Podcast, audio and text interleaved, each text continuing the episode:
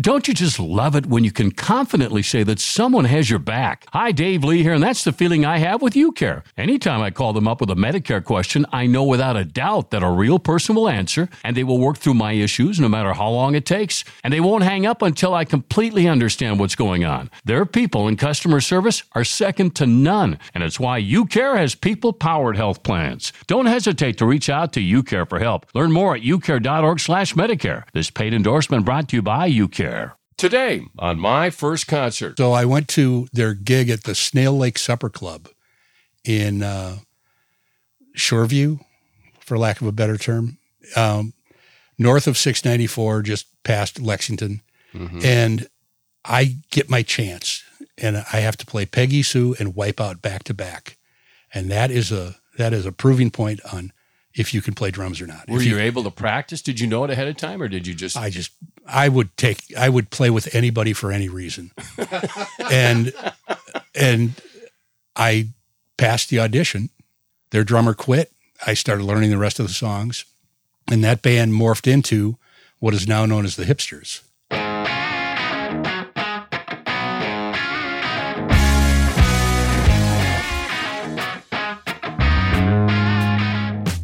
Dave Lee here with John Bongo Haga today. And uh, Johnny's been in a number of bands. He's still playing actively, and he has a, a, music store right here in the Twin Cities in Hopkins. We've got a lot to talk about with him and the Hypsterz and Curtis A. and, and a lot of uh, other stories along the way as well. Davide Razos, our engineer as always. Davide, good to see you once again. Good to see you. And it's all brought to you by our good friends at Aquarius Home Services here from the AquariusHomeservices.com studios by UCare by the Chan Chanhassen Dinner Theaters, and by starbank.net. And it's great to have you along on the show again today. And of course, you can download it wherever you get your podcast Apple, Spotify, TalkNorth.com. Johnny, good to see you again. Good to see you. Man, been a while. Yeah, it has been a long time. You got the store going strong over there in Hopkins. Before I ask about all those things, though, John's a pretty well known drummer here in the Metro. Your first concert? Well, the first concert that I went to with my brother was the Vox Revue at the convention center downtown. And basically, it was the Vox amplifiers showcase for their products. So you had all the guitar amps, all the drum sets. Oh, my. Um, you had saxophones and trumpets with pickups on them so they could be heard very easily through the PA. And they had the Voxmobile, um, which was a guitar shaped automobile. and uh, that was the first big one. Um, Who played?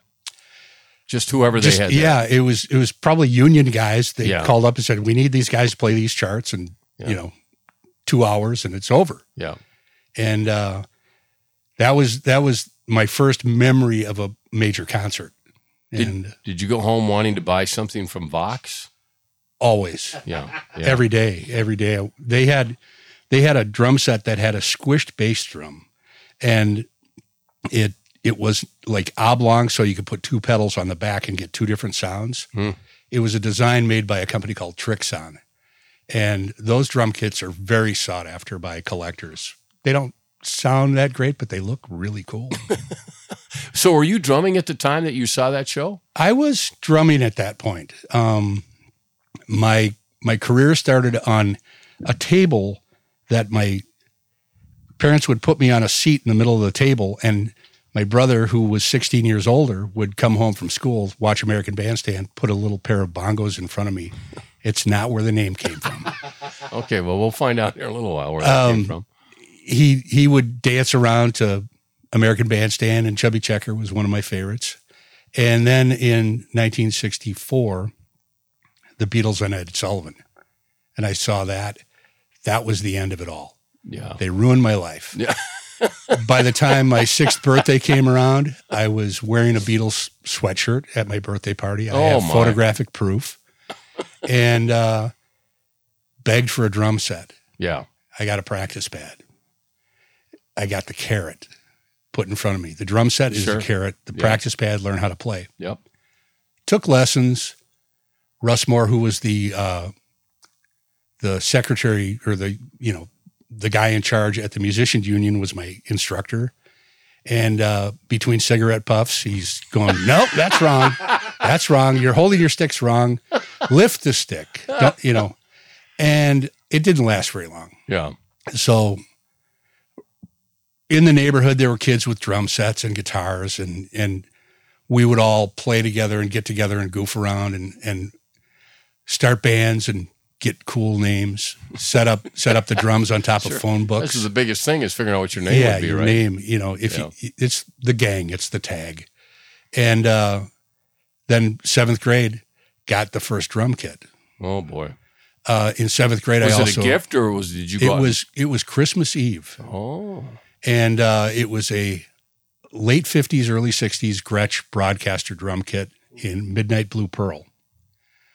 Sought after like crazy today, and uh, with that, I got into more drumming styles. I got into what I would call jazz, which was big band. hmm And there was this guy coming to the Guthrie Theater, and a friend of mine had his new album. It was Miles Davis, and the album was Bitches Brew. So I went to my mom and I said, Mom, Miles Davis is playing at the Guthrie. Can I get a ticket? I want to go to that show. So she ended up with a single ticket on the end of row one, seat one. But I'm seeing these great artists. It's just a whole stage of the best of the best at that time for uh, acid jazz or uh, you know free jazz, whatever you want to call it. And I ended up uh, kind of going, well, I don't get this, but someday maybe I will. And that was during the time where Miles would have a bunch of microphones set all over the stage, and he would wander around and lean into a microphone and play. And then he'd wander to another one and wander around. And he gets to a certain point where his mute falls out and it hits the stage and it rolls and it goes over, it goes boom, boom, boom down the stairs. Stage right, seat one, row one. So I'm holding Miles Davis's mute.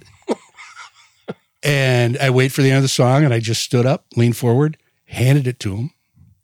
He did we didn't make eye contact. I didn't make eye contact with him because I didn't feel I had enough chutzpah to do that. right. that. You didn't have the moxie to do and that. And uh, so so he takes it i sit down on my seat and this patchouli marinated guy sitting next to me goes that's the coolest thing that'll ever happen to you in your life and i went well okay doesn't give me much to look forward to so i i have that in my scrapbook and i had a ticket stub and i gave it to a friend of mine who was a big miles davis fan and you know he he can attest to that Boy.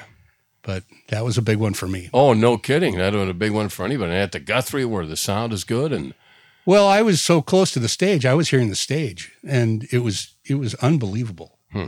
Thinking back, I wish I I wish I could see it now. oh gosh. yeah, I'm sure that I can't imagine there's even video of it anywhere. No, and and when you look on the websites for concerts and shows, and you know the history of the Twin Cities, you that's listed, and uh, other shows that I went to later on, like Alice Cooper at the Met Center. Oh yeah. with Flo and Eddie, and they were in the uh, midst of the 200 Motels Frank Zappa era. so you know, it's like from soup to nuts as far as music goes. Oh yeah, all over the map. Well, Alice was a showman, wasn't he? When Oh, you yeah. saw him, you remember? You remember anything about that show? the guillotine. Oh, The, the gui- guillotine. yeah. Oh man, that was really cool. it could have been the uh, Boone's Farm or uh, Spañada that was added. Who knows? I, Yeah. You know, I I dabbled very young, but uh, you know, like most things, you you figure out what's good for you and what's not. Yeah. And of course, with, with Alice putting on a show, there were there were no video screens, were there? No, this No. is this is long before video. This is back in the days when they had the big Super Trouper arc welding spotlights and and uh, all of a sudden the spotlight would just stop and the guy would put a new rod inside of it and light it up. It's, it's sort of like the days of eight tracks when you're Yeah. listening to your favorite song, it stops, it goes Click. click, and Yeah, I remember that from my a Steppenwolf eight track. So I first realized that you know you're just going nuts, yeah. and all of a sudden, boom! It just stops dead for about four or five seconds Yeah. till it switches tracks. But it sounded good when it was playing. Yeah. With that, get back to that first drum set though. Did you know? Oftentimes, in you know, and I I love playing baseball, and I, I still have my first glove. Still have it. It's just you know, it's just I kind of got to have my first glove, and it's Sure. uh, what about the drum set? Did you were you able to hang on to that? I was able to hang on to it till my senior year.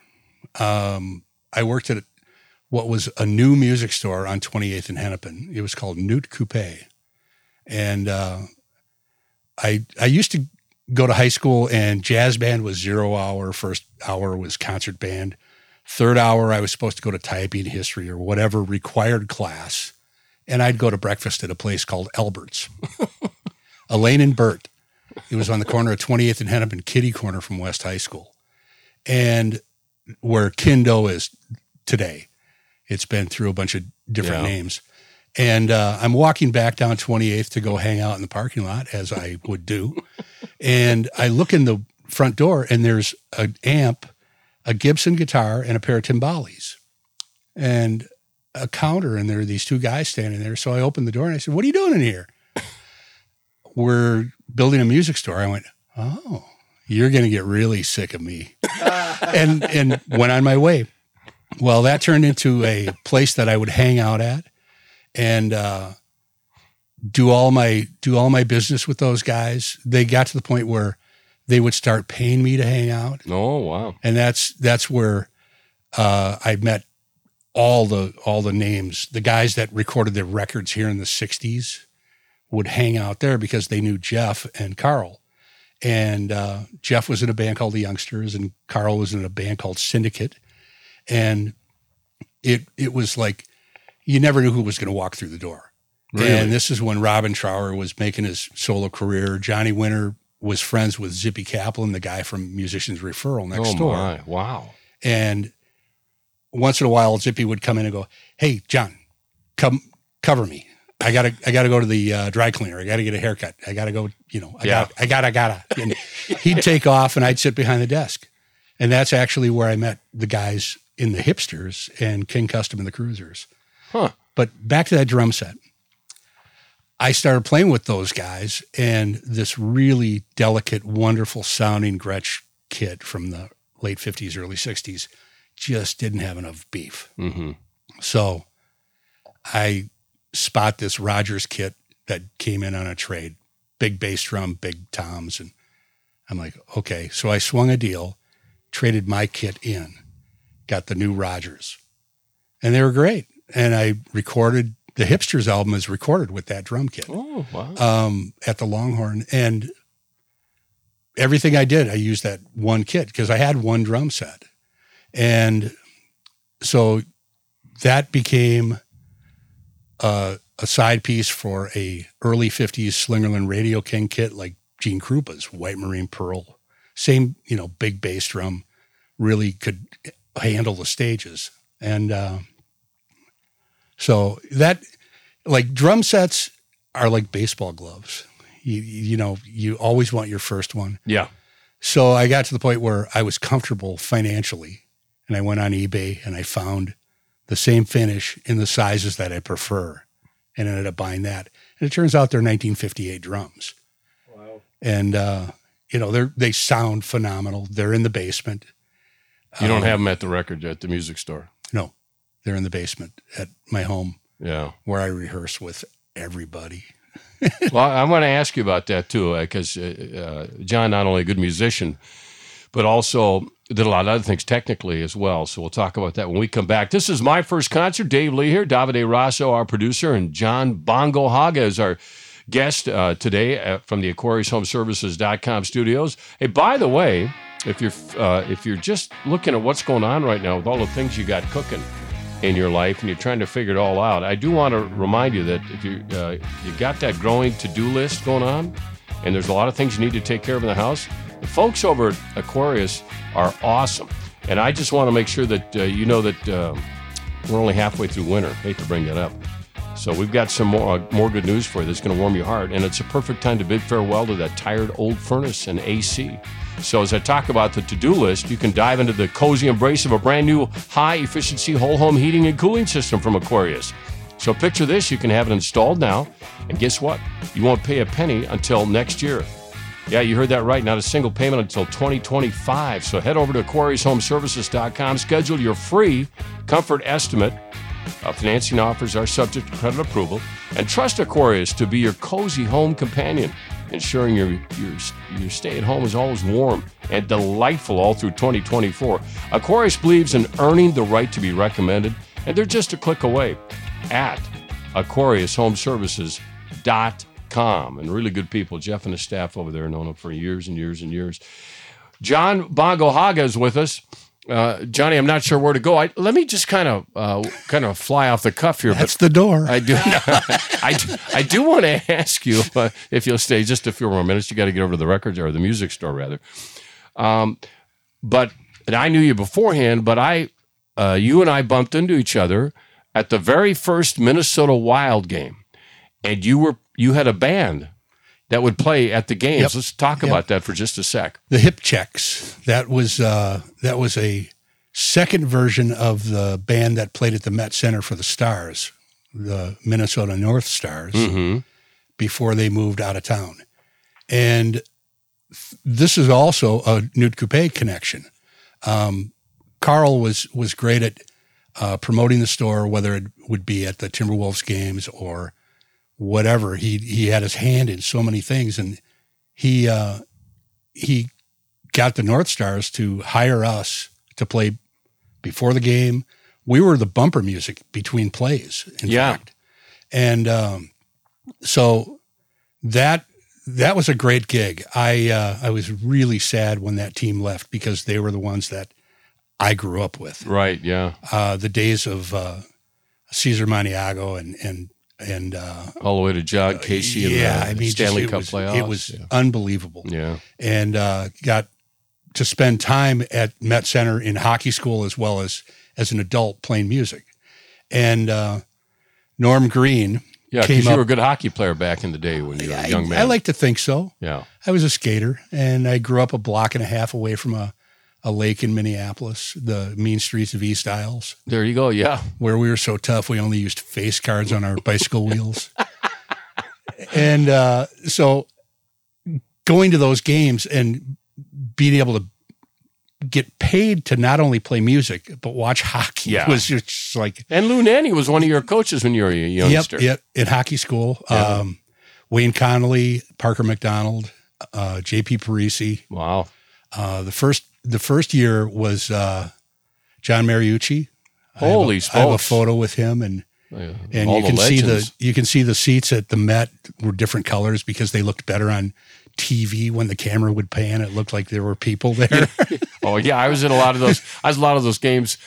But you know what I did the other day? It's funny you mentioned it. I went on eBay to see if I could find seats from the Met Center because I wanted the green, gold, and black North Star. I wanted to, That'd be awesome. yeah, because one of one of my boys has built an outdoor hockey rink, and I thought, oh, we should get some old Met Center seats and stick them out there. But anyway, I've They're long digressed. gone. Took, Long gone, Took three charges to take her down. Oh, I remember that Cannon broadcast that live on CCO, and and the building wouldn't go down. Yeah. I I was uh I was invited to go for the last skate at the Met Center. Oh wow, And uh we're we're all suited up. We got all our gear on. We had jerseys made. The Mhm. last skate, it was like uh the ushers and the ticket takers and concession people people that worked in, you know, the stadium were part of this skate. And what a the- great idea! the Zamboni made the far end last turn and stopped moving. And we weren't the last people to skate on the ice, but the Zamboni was dead right there at the goal line on the opposite end of where it needed to go. And the axle had broken. oh, so it wasn't on purpose. No. no. And, you know, we're all looking at each other like, whoa, this is like paranormal activity, if anything. yeah. And, you know, it, Stranger than friction. you know, having to skate the fog off of Met Center ice in August and and July was was a memory. And I'm I'm standing there and I'm like, well, let's push it off. And we we pushed it down to the other end and and got it on the concrete and we're on our skates pushing this thing out. And then we played hockey for an hour and a half. But you know, you can't make stuff like that. up. No. the Wow. axle broke. The axle breaks. So you're doing the music over there. Yep. And then the Wild began in 2000 because uh, I was working up in the press box. At the in the PA, and then and then uh, you had your band back together. Yeah, we uh, The hip. we were contacted by the Wild.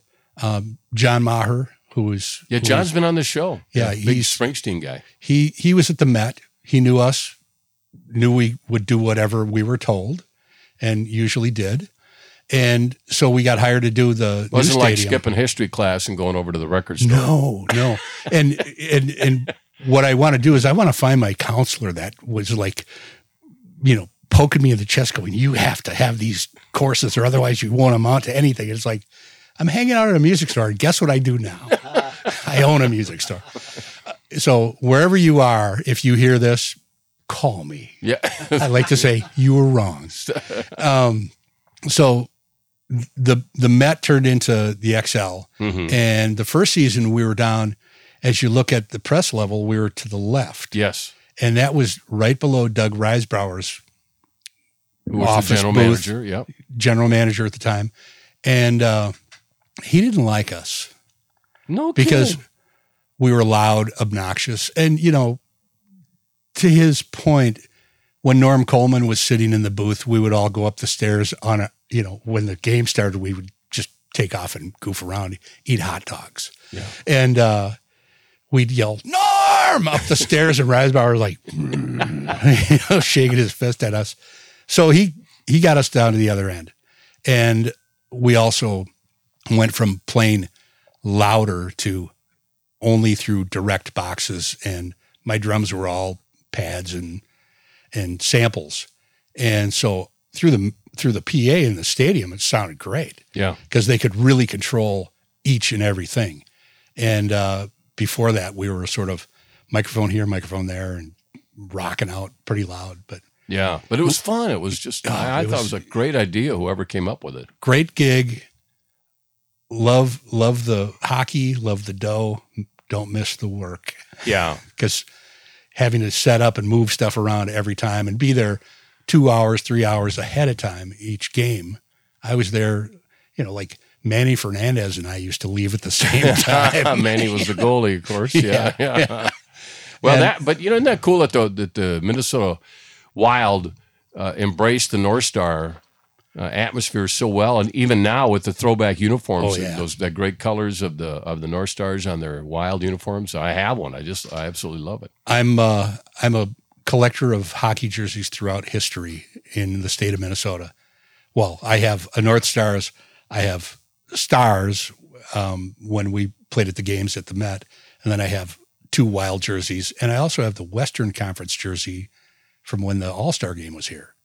Oh, nice. and uh, that that is uh, kind of cool because it's green, my high school color. Mhm. It says Western on the front, and I'm thinking if I ever get a really hardcore cowboy gig, like Rip Jean, you know, Rip Jeans on the lead singer, but he didn't wear the holes in them; he just bought them that way, kind of a band. I'll wear one of those jerseys.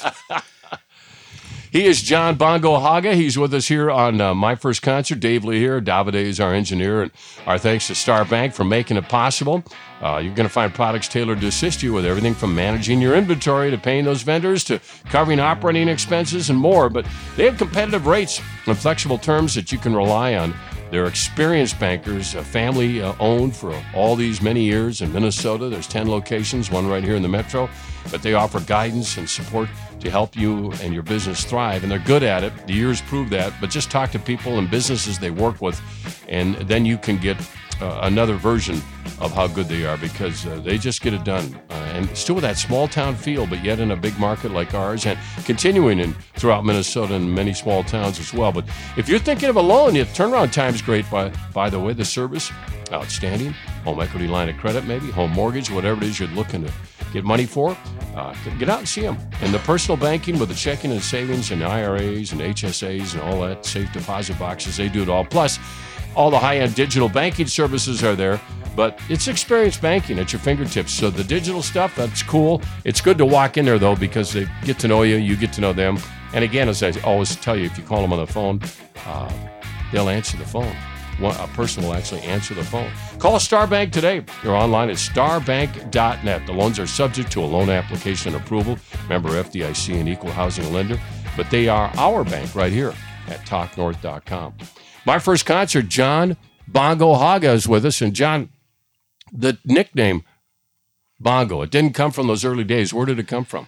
Well, much like everything else in my life, the the Wonderbread years were spent at Knut-Koupée, the music store on 28th. Mm-hmm. And uh, I was working at one of the satellite stores for Carl at the time. And he came in, he says, What do you think about starting a drum shop at the Uptown store? I said, I'd love to because, you know, I'm a drummer. I've been working at a guitar store that sold a few sticks and heads and thought, you know, this is this is the way to go.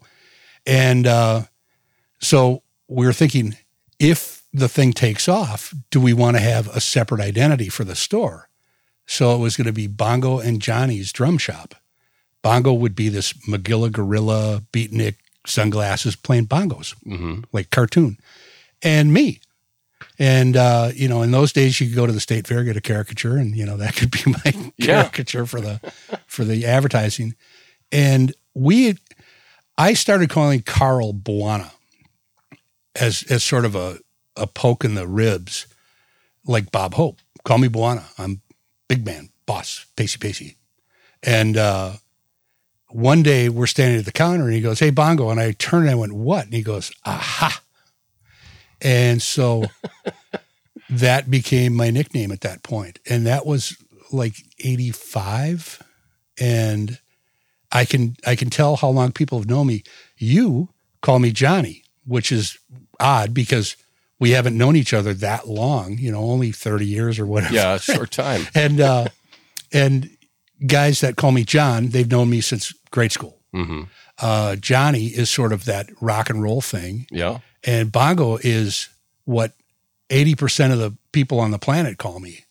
And my first business cards at uh, the drum company I worked for were Bongo Haga. I had no first name to those people. And so Yeah. they all call me Bongo. Yeah. And finally, I, I put my foot down and I said, you know, I'd really like to have my name on the card. it'd be it'd be kind of nice to because you know explaining Bongo is that your real name? Go, yeah, yeah. I, I'm named after a, a an animal in Africa because my parents are from Cape Town, and it's like some line of BS, and Yeah. just drag them down and you know then flip them over and go, gotcha. That's what I do. Yeah. To Davide. Where were you from? Sheboygan, Wisconsin. in, in Davide's, Davide's from Basel, Switzerland. So yeah, that's, well, that's how they talk in Sheboygan. Exactly. Yeah. Yeah. Uh, So the so tell me about the Hypsterz and uh, uh, one of many bands. Well, no, let's go back. First band. What was your first band? my first band, I was guys in high school. We'd Yeah. get together and we'd we'd play Grand Funk and and uh, Stones and Hendrix, and that was with a guitar player named Peter Garberg, who went on to play in a band called Rocking Horse, and that's where one of the Ricky Peterson connections happens is with Rocking Horse because he was the keyboard player with those guys, and Peter and I and Michael Raymond would play garage parties. People would hire us to play wedding receptions because they were standing there scratching their head going, How can these little kids play this stuff? And Peter was as good at 13 as he was at 25. He just was so gifted. And uh, so we would we would play parties and, and whatever we could to get together to rock out. You know, and there was beer involved quite often, and we were underage, and uh, had a great time with that. believe that. Can't believe beer. Beer was. Yeah. It seemed like it was everywhere. Yeah. Whether it was Kenwood Park or what they call nude beach, it was private beach back then. You know, Oh yeah. have a have a couple kids on walkie talkie so we could let let the people next to the keg know that the park patrol was coming. We put it in put it in a canoe, paddle to the weeds. Um, but there really wasn't a lot of bands until uh, I was working for Zippy at Musicians Referral, and these two guys come busting in, big guys, big. I mean, leather jackets, greased up hair. We're looking for a drummer, and I said, okay, what kind of stuff you play? Play 50s. And I'm thinking, happy days, you know, Yeah. swing, you know, some rock and roll stuff. And I said, well, I'm a drummer. And they said, you want to audition? And I said, I do. So I went to their gig at the Snail Lake Supper Club in uh, Shoreview, for lack of a better term, um, north of 694, just past Lexington. Mhm. And I get my chance and I have to play Peggy Sue and Wipeout back to back. And that is a that is a proving point on if you can play drums or not. Were If you able to practice? Did you know it ahead of time, or did you just? I just I would take I would play with anybody for any reason. and and I passed the audition. Their drummer quit. I started learning the rest of the songs. And that band morphed into what is now known as the Hypsterz.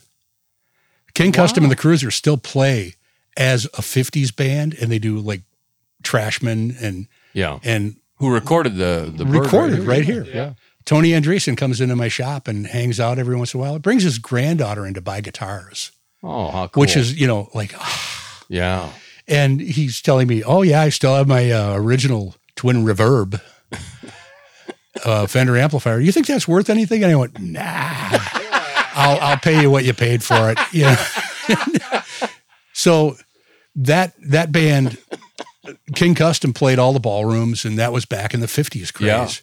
Uh, much, you know, like the group that I'm with now started in 73. I started playing with those guys in 75. And that group is Well, King, well, now the Rockin' Hollywood. Rockin' Hollywood. Yeah. Wow, that's crazy. And, uh, and, uh, so the Hypsterz played, or the King Custom played all over the ballroom circuit. And then we were getting a little tired of playing the same thing over and over. So thought, well, let's branch out. Let's play 60s stuff. But no Beatles, no Stones, you know, Kinks, the the harder side of stuff. It was like King Custom was Gene Vincent, Eddie Cochran, you know, a little little tougher leather jacket stuff. And the hipsters were more the blues based rock, but we branched out into the psychedelic stuff 13th mm-hmm. floor elevators, Red Crayola, through Ernie, the guitar player. Uh, Ernie Batson is a record collector. He he is he started a collection when he was in his teens, and it still Yeah. does. he still does. Wow. Uh, I don't know if he's got much vinyl anymore. Yeah. You know, through uh, mergers and acquisitions, as they call it. Um, there, there was there was uh, some loss in his collection, but um, when we got together and started playing those songs, it was like it was comfortable, and then we then we made a big change. Those guys went and saw the Ramones at Kelly's Pub in St. Paul, and they came back with this newfound energy of these guys play these songs super fast, super loud, and they're dumbed down, and you just plow through them. Next, if you don't like the song we're playing, it'll be over in a minute and a half. so the Hypsterz adopted that dumb it down, speed it up mentality with everything that we did, and uh, the the album. First, it was an EP with four songs. One was a local one called Action Woman that I can honestly say when I was 10 years old, I got the words for one. I was sitting on the front stairs at their house, kitty corner from my grade school. The drummer and the guitar player came out, Tom Murray and Dan Rinaldi, and I asked them, you know the words to Action Woman? They wrote them down in my spiral notebook. And I would give anything to go to some landfill and find that. Mm-hmm. So at 10, I got those. At 20, I recorded Action Woman. At 40, I was in the Litter, but that's further down the road in my career, my illustrious career. And uh, so the Hypsterz played the ballroom circuit, the bowling alleys. We would do Monday night at the Burnsville Bowl because they couldn't draw flies out there then. And we would bring in a few people, you know, Yeah. 30, 50 people, and they'd dance and we got paid. And that was good. And uh, then we started going down to a club called the Longhorn. And that's where another door opened up for us musically because we could take the songs that we've been doing and play here. But still, we were a cover band. So we didn't get the press that a lot of the original groups would get. So we wrote a few songs and, you know, the, the attitude of we're not writing stuff that's better than the stuff that we're playing. We should just keep doing what we do. And so our original material got shelved quite often because we wanted to keep them dancing, keep Mm-hmm. them entertained. And uh, put out an EP with the four songs. That got interest from a label in Los Angeles called Bomp Records, and they had a subsidiary label called Vox, and they put out a LP. By the time that LP came out, I had quit the band. I was like, not making enough money. I'm a musician. I want to be able to play music full time, and it's not happening. So I signed away my rights to the Hypsterz, and they went out on tour, played all over the country on various shows, and and people would go. By by that time, the bass player and I had both left, and people are going, "Well, this isn't the same band that's on that album," and it wasn't. It, it was different foundation, same roof and windows, but Mhm. you know, it just it wasn't the same. And uh, so they they continued for a while, and then they changed the name to the Mighty Mofo's and started another band, and they could you know fresh start. They were successful, and a couple of years down the road after that, I get a call from Bill, the lead singer, Bill Batson, to get together to play a show. I thought, yeah, what the heck? So we got the original band back together, and it was just like throwing gas on a fire. It was just boom, it was right back to where we were. Yeah. And uh, fortunately, to this day, it's still the same. You know, it's like we can get together and play. Uh, we have made a change in the bass player, though. We have a different bass player, and uh, it's, it happens.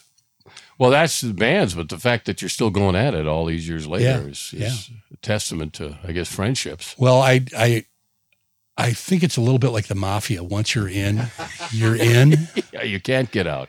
I I tr- I got out and they pulled me back. Yeah. But you're on the Hypsterz album. Yep.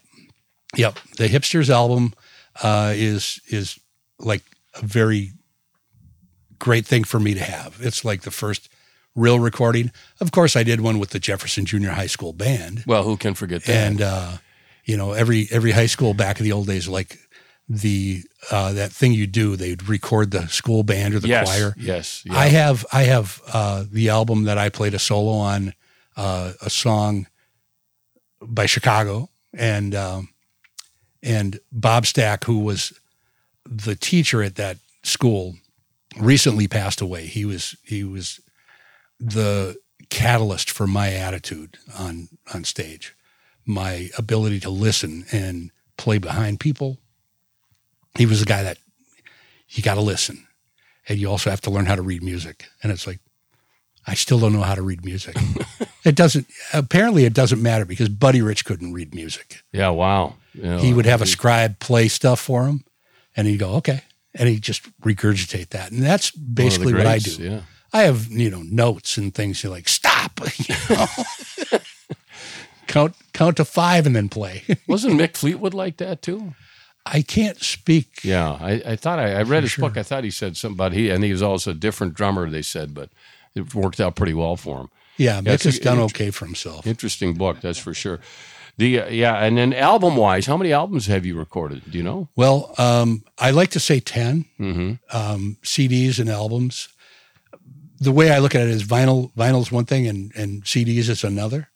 Um, I don't get called for studio work because I have a tendency to lean into it. I've always played live, and in the studio, you kind of can pull it all back. You you're more of a pocket for what's going on, and you know I I have like two ball peen hammers in my hands when I'm playing live Mm-hmm. because I'm playing in the back of the room. And uh, in the studio, you don't have to hit them as hard. You don't have to break a sweat. You drink coffee and play your deal, and then next. And uh, when we when we did the Curtis A record across the hall here, I walked into the studio with this live mentality, and uh, and I beat the snot out of the drum kit in there. I like to think I did. There's many drummers in town that play much harder than I do. And we were able to take our 30, 25 years of experience playing these songs and spit them out in two days. And those were the Monday, Tuesday before the lockdown of COVID. Mm. And so they, they, John Fields, awesome engineer, producer, fabulous musician. He, he had the thing sounding so good. It's like, that's me. you know, I was like, I I've never sounded that good, Yeah. and I've done a lot of projects, and uh, you know, the thing is, you walk in and you're doing a project. It's not for the money; it's for the history. Yeah. And when the song ends, you sit there and you go, Can I live with that for the rest of my life? And if you can't, you have to stand up and go, Let's do it again. Yeah. If if you live with those mistakes, you're you, people are going, oh, yeah, yeah, you did that right there. It's wrong, and you know, and I I hated that aspect of it. Sure. So I come in with sort of a uh, a fleeting attitude. You know, if it's good enough for you guys, I'll live with it. If if you want it done again, I will do it again. And uh, so the studio work doesn't happen as much for me, and that's fine because you don't get paid for it as much unless you're a union guy. Then you get scale, and if union scale is what you're living on, you better be in the studio all the time. John, of all the venues you've played, you mentioned the Longhorn. You made me start thinking about some of the clubs you played. Uh, what's what stands out? The Xcel Center, 18,568 people a night. Every You know, every performance. every performance sold out. Yeah. Every every night is sold out. Um, first They- half, but they, I mean, I was there. They fans loved that. That was just a great addition. I, I it was really really fun. yeah. So when when did that uh, stop? Two. Well, gosh, when did it stop? Well, so we it did started th- in 2000. We did three three years, and then they And once in a while, we do stuff outside. yeah, yeah Yeah. the morning the morning show. Yeah. that's where we hooked up. Yep. My mother was so proud of me because I didn't say yeah. I said yes. it was Just it the was little things. Yeah. the little the little Yeah, things. yeah. She was she was like, oh, that made me feel good. Um, we did three seasons, and then they were preparing for the lockout, and also Pontiac was our sponsor. Have you been able to find a new Pontiac anywhere Haven't recently? lately. No, I noticed Yeah, that. I don't yeah. see a lot of uh, Pontiacs out on the lot. You New ones. if, if we were on the Uber stage, it'd be, you know, we'd still be there. Um, but three seasons and we all kept in touch. Uh, unfortunately, a couple of the members have passed away, Fuzzy and Pat. And uh, it, it, Pat Mackin was the, the musician that was T-boned coming home from a gig in St. Paul and spent many years uh, debilitated in wheelchairs and health issues. And Pat Mackin, and he's just phenomenal musician. I mean, just scary good, and ran with the who's who of the Twin Cities. But we conned him into joining our band, and so that was that was really sad. But um, it's one of those things where what did I do to get this gig? It was so easy and so great, and you know the watching hockey, being paid, and feed. They would feed us, And a crowd that loved you. and a crowd that tolerated us. Oh, well, I agree. Yeah. One of my one of my things, I had a fishing rod with a spider, and I would I would put the spider on the end of the fishing rod and hang over the platform, and I'd drop it down and have it like hanging next to somebody's head, and they'd and there was a spider. Ah! And one guy grabbed it and said, "No, no, no, no, don't break it off." And he- going, okay, you know. Girl watching with binoculars from the platform. It was always phenomenal. Yeah, uh, one of the beauties of being in a band. Yeah. No doubt about that. How about smaller venues? Is there one that you really like better than the others, or First Avenue is Okay. is the room. and you Um, played that a number of times? Yeah, I I played uh, the days when it was Uncle Sam's. We Oh, sure. we had a stage on the side of the like stage right, sort of kitty corner where there's a bar now. Um, we would we would set up there and go through the house system. The DJ would point at us and we'd start playing. And this is back when the dance floor was the lit dance floor and the disco days and hmm 78, 79. And uh, the people would, like, when you put soap on your finger with pepper on top of water and you put it in the water, the pepper all goes to the sides. Have you ever done that? I don't think I've done the old pepper well, trick. Well, I can't believe check it out. That's what the dancers looked like every time we started playing. They'd just go and they'd leave the dance floor. And uh, at some point, a couple of them stayed out, and then a couple more, and a couple more. So we started gaining a little traction with this audience playing cameos basically, and went from that to the big stage, and then the big stage uh, turned into a gig warming up a band called the Ramones. Not a bad gig. They they were on the Rock and Roll High School tour, and there's many books written about this night. Steve McClellan, the guy that ran First Avenue, Uncle Sam's at the time, hmm said, "You guys got to start." It's like nine o'clock. The place is jam packed. Couldn't couldn't put one more in without the fire marshal shutting them down. And he says, "You got to start." So we go up and we play two hours straight. The guys from Husker Du are yelling, "Get off the stage!" They're, you know, we knew that we knew everybody, you know, and we just kept playing and playing and playing and playing. And finally we get off and it's like nobody nobody likes us at this point they're like looking at us sideways and and that became like the seminal gig for us we could we could stand up there for two hours and put it out Yeah.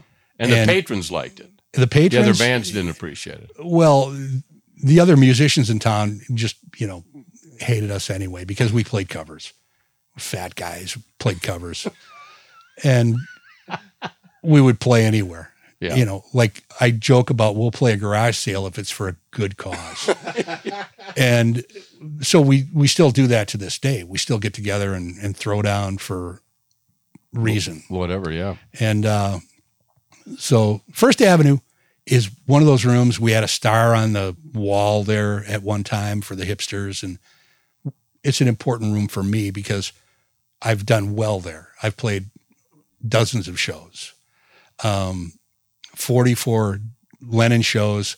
I've done maybe 35 of them. Oh yeah, and that's the Curtis A show every December. Yeah, That's a yeah. legendary show at, at First Avenue. Yeah. And uh, Kurt Kurt says, if it weren't for this show, my kids wouldn't get good presents for Christmas. for me, I I mean, I saw the Beatles and Ed Sullivan ruin my life. And I and I'm not gonna sway from that statement because there are a lot of guys that could have done great things if they hadn't been hit by that lightning bolt. Yeah. And uh, you know, you talk to any musician that's old enough to remember that. That was like the that was the time. That was the time. What about uh, did, what time did the Ramones come out that night? Midnight. Okay. So the, you know, the, we started after nine, got done after eleven, and then they came out, pulled all the gels out of the light. so it was just white light, didn't move, and they you know hit their positions on stage. Joey Ramone on the front of the stage with his microphone, and they bark out an hour's worth of tunes, and it was it was phenomenal. I went over after they got done and grabbed a poster off the wall for Rock and Roll High School, the movie. And I walked in the dressing room and I got each of them to sign that poster. And they were eating pizza. You know, it's like all these things are sort of like cliche Ramones. Yeah. They're eating pizza and there's actually pizza sauce on my poster. it's been rolled up in my basement and I'm I'm thinking, yeah, I should probably get that framed Yeah. Yeah. because it's the original. it's you know- still rolled up in your basement. yeah, yeah. Yeah. That wouldn't be a bad idea. And I live on a dirt road in southeastern Minnesota. I know you do. yes. Yeah. You're hard to reach. There's no doubt about that. Not even on a map. Yeah. Well, um, hang on. So we'll, uh, one more break, and then I want to come back. And if if you were to, I'm going to ask you if you if you were to open for you open up for the Ramones, but I want to ask you about uh, the three bands you would put on the stage to watch, or the three s- entertainers you would want to see. That's a tough question. You got you got one minute to figure this out, uh, John. John, coffee. Johnny, Bongo, Johnny, yeah. Bongo. At the Chanhassen Dinner Theaters, uh, they have a lot of cool stuff happening over there. Music of San Francisco is one of the shows that's going on now. Uh, Songs of the South is coming up, tribute to Alabama. Uh, they got a tribute called Bridge Over Troubled Waters. That's the album tribute, by the way. Uh, that's in uh, the middle of January.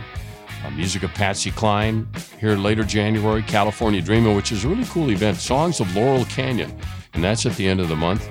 Lori Dawkins out there at the end of the month singing. They're going to do a salute to Prince coming up in the first part of February with uh, Chase and Ovation. Uh, and then in February, a, a, a, number of them, including a John Denver tribute. This is what they're doing all the time at that music theater there, which is wonderful. On the main stage, of course, Jersey Boys, uh, Michael Brindisi production, has been just an enormous hit, as it should be. But in February, uh, they're going to wrap that up at the very end of February. So if you haven't seen it, go. And then starting on March 1st, it'll be the Carole King musical, Beautiful, which I've seen, which I haven't seen Michael's version of it, which I know will be fantastic.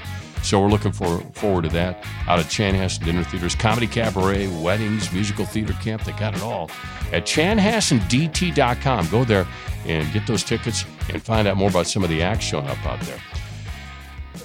John Haga, okay, so let's say uh, you're going to put together a show now. You're in charge of that show. Who would be on the stage for you? Boy, alive or dead? Doesn't alive matter. or dead.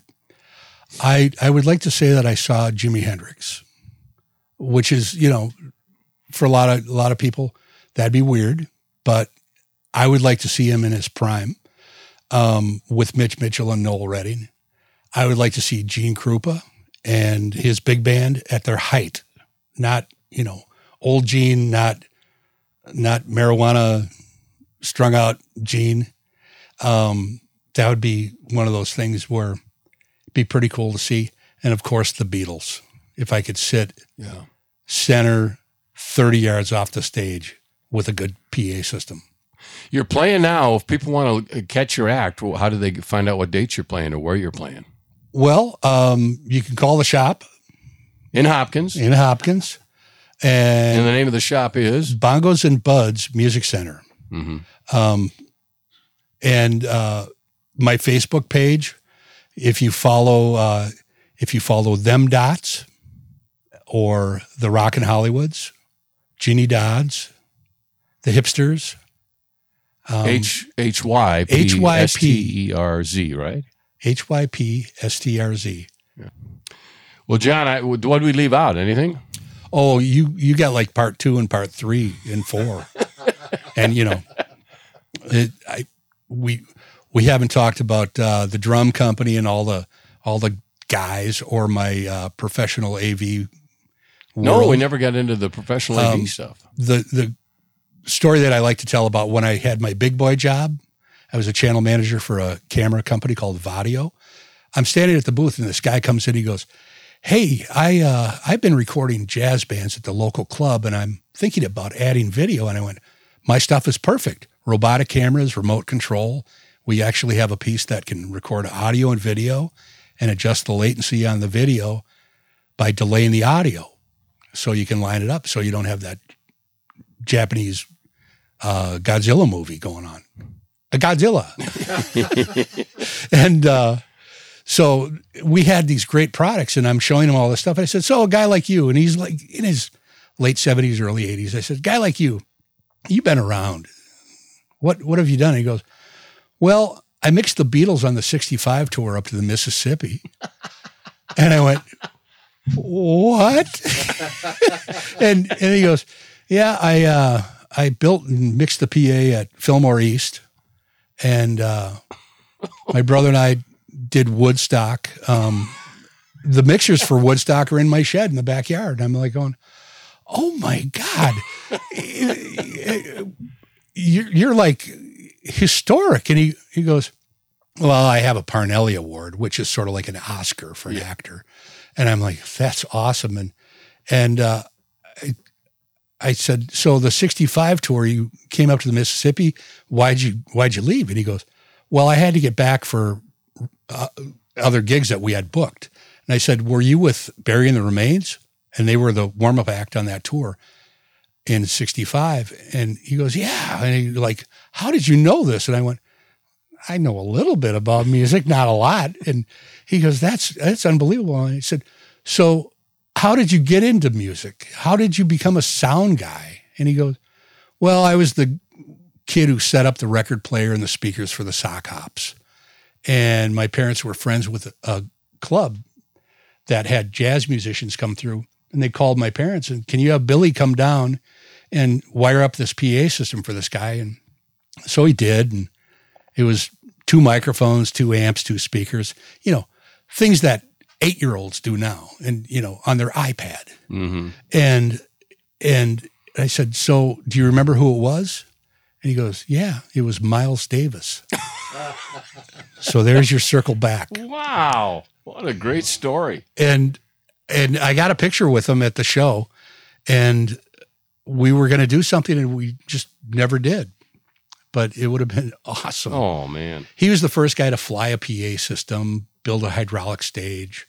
He had a mixer that was in the round, so he could just spin in a circle and mix the show. Yeah. But he complained about the the quality of the sound systems and the fact that they were taking baseball stadium sound and trying to broadcast it everywhere. He said, if I would have piled it all up on each side of the stage, I would have had a fighting chance over the screaming kids. Yeah. And he also did like through the Fillmore, he was doing Janis Joplin and he would give her a ride home to the hotel after the gig or the apartment building. Um, it's the famous one in New York that Sid Vicious and Nancy Spungen stayed at. And uh, I said, so that was about the time that she was on Dick Cavett. And that's about the time he did the tour in Canada from the East Coast to the West Coast called Festival Express. That's the movie. He goes, Yeah, that was my PA on that tour. And I'm like, Oh my God. He said, Well, I didn't drink and I didn't get high. So, you know, I remember all of it. And I, I said, That movie is priceless. Janis Joplin and Rick Danko singing a duet together, phenomenal. If you haven't seen it, rent it, Yeah. buy it. And he was the guy. He was the sound guy. Isn't that something? I, I see the Buddy Guy poster here, and Yeah. Buddy Guy was a young man, like 20 years old on that tour. He's got a guitar cable that's about 400 feet long, and he jumps off the stage and he runs out in the audience. And it's really cool. It's a it's a great movie. Yeah. yeah. Well, uh, you got to get back to work. I got to go to work. Yeah, you got a you got a job. I, I never stop working. yeah. So if you want to, in downtown Hopkins, fun place to be. Stop by and visit uh, Bongo and check it's, out that it's music the best store music store between 8th and 9th on Main Street. in Hopkins. Don't forget that, folks. Johnny, really good to see you again. I appreciate your time you. here, and I'm sure I'll stop by and say hi over at the store as well. Get you a tuba or something. Well, I, yeah, let's give it a shot. What the heck? Too late to skip history class, but Yeah. I, can, I can do some kind of uh, juvenile delinquency thing, I'm sure, still at this age. He is John Haga, Bongo, Johnny, a lot of names there, but uh, uh, stop by the store and visit him. Uh, one of the great drummers here in the Twin Cities and continues to play as well with the Rockin' Hollywoods. Uh, Davide will be back next week, of course, on another edition of My First Concert, available at Spotify, at Apple, at TalkNorth.com, but wherever you get your uh, podcasts. There's some great guests on here, that, and it continues here. Minnesota, blessed with a lot of great musicians, and it's fun just exploring that here on this series. And it's all brought to you by Aquarius Home Services from the AquariusHomeservices.com studios, by UCare, by the Chanhassen Dinner Theaters, and by StarBank.net. This is Dave, and I'll see you next time.